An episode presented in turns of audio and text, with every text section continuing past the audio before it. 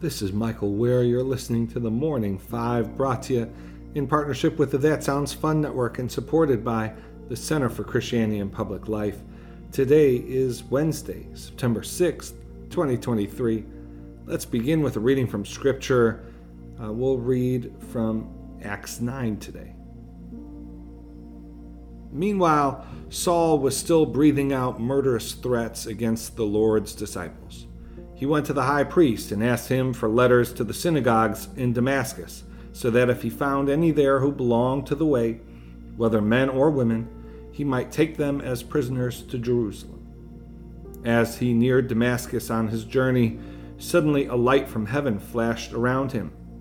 He fell to the ground and heard a voice say to him, Saul, Saul, why do you persecute me? Who are you, Lord? Saul asked. I am Jesus, whom you are persecuting, he replied.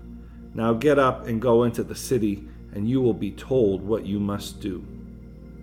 The men traveling with Saul stood there speechless. They heard the sound, but did not see anyone. Saul got up from the ground, but when he opened his eyes, he could see nothing. So they led him by the hand into Damascus. For three days he was blind and did not eat or drink anything. May God bless the reading of his word. Well, welcome. Thank you for listening to the Morning Five. Let's get right to the news. On Tuesday, federal judges have said that they will uh, draft new congressional lines for Alabama after the state legislature refused uh, to create a second district where black voters uh, come close to comprising a majority. Uh, the state legislature was given a period uh, to uh, act on an initial ruling by the courts suggesting that the lines, the, the congressional districts uh, that they came up with originally did not pass muster.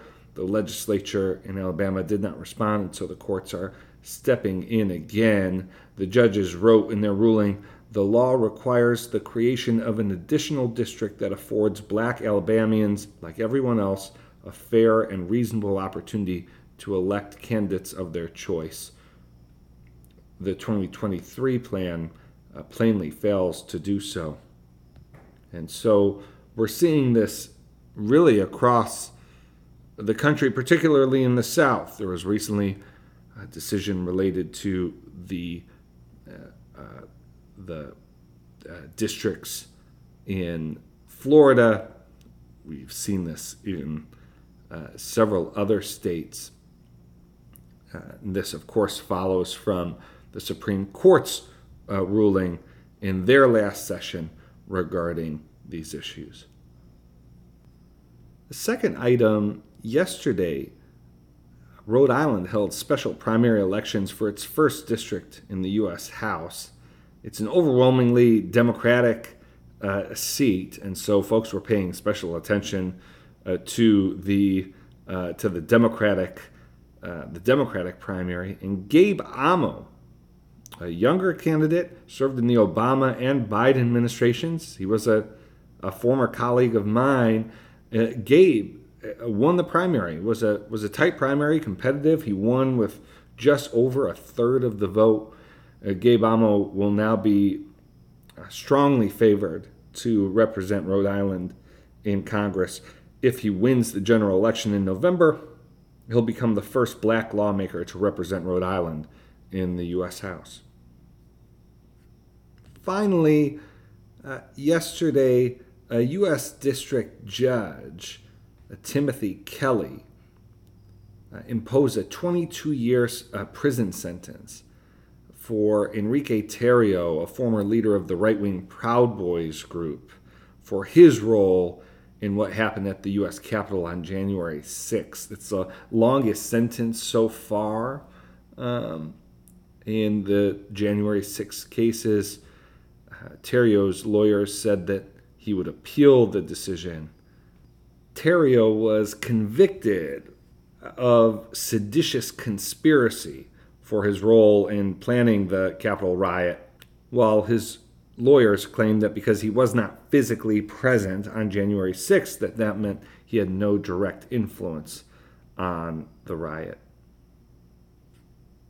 All right, that's your news for today. Let's close with prayer.